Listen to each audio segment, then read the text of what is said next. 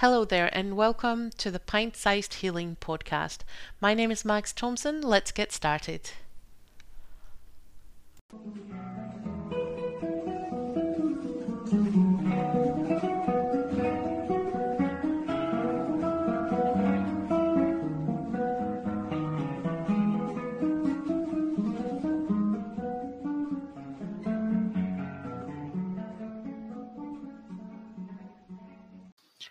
I was talking to uh, one of our fellow survivors um, earlier today, and one of the things that came up was that she'd come across yet another toxic person in her life, and um, she used the phrase, "Oh, I'm just kicking myself that I got, you know, that I let another toxic person manipulate me," and um, I hear that so often. Um, you know, oh, I let another one do it to me. And um, here's how I turned that around.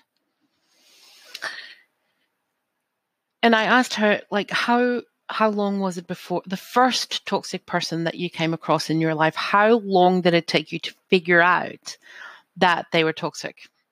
And the answer was a couple of years. I said, so how long did it take you to figure out that this person was toxic? And it was only a couple of months. And I says, well, that's, that's a huge improvement. You know, it's a learning curve. It's a, it's something that we learn and that we get better at. And unfortunately, in order for us to learn the skill to recognize uh, people as being toxic, we're gonna have to practice the skill, which means that we're to come across some people that are, you know, less than ideal in our lives. Does that mean that we are doomed to repeat relational relationships that are toxic? Well, yes and no, in the sense that if we are working on ourselves and we're trying to figure this out and we're trying to learn the skill, then we are likely not going to get as deep into these relationship in, into these relationships as as we've done previously. Um, you know, there's that I can't remember now because I'm just saying this off the top of my head, but there's this quote that goes around that's like, um, "We repeat what we don't heal." I really can't think of who that's who said that, but I will look it up and put it in the description of this podcast. Um, uh, yeah, so, uh, so as long as we do nothing to improve ourselves or to improve our skill set, then sure, we will repeat the same patterns over and over again. But as we are healing and and you know addressing some of the issues and addressing some of the emotional uh, scars that we have and addressing some of the behaviors that we've learned in toxic relationships you know and we we will be you know we're becoming better at setting boundaries. We we become better at looking after ourselves. We become better as well at, at trusting. We become better at listening to our own intuition um, recognizing behaviors that are uncomfortable to us, right? Because we're better at the boundaries.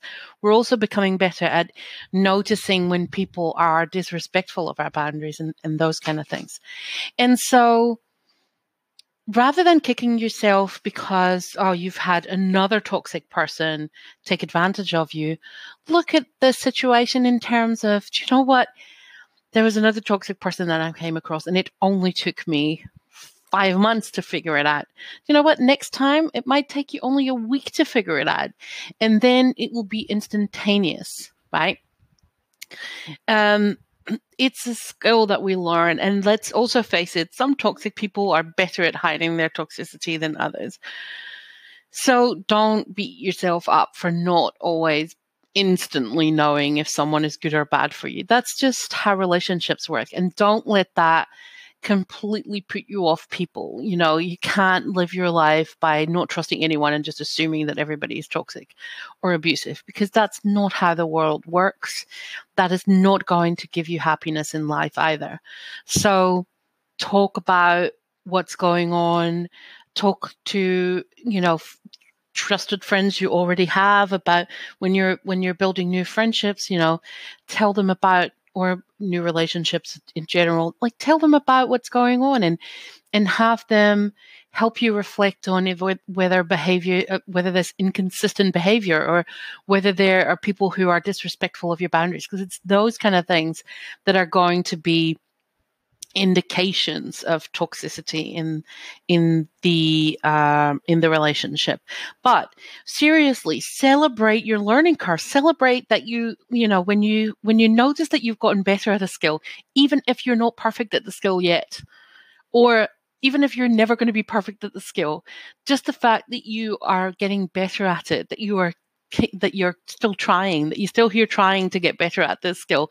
Celebrate that stuff because healing is not an, it's not from A to B. It's the journey of getting from A to, you know, somewhere in the B vicinity. And do you know what? On your way to B, you might consider that, you know, I don't know, Q is a much better place for you to be.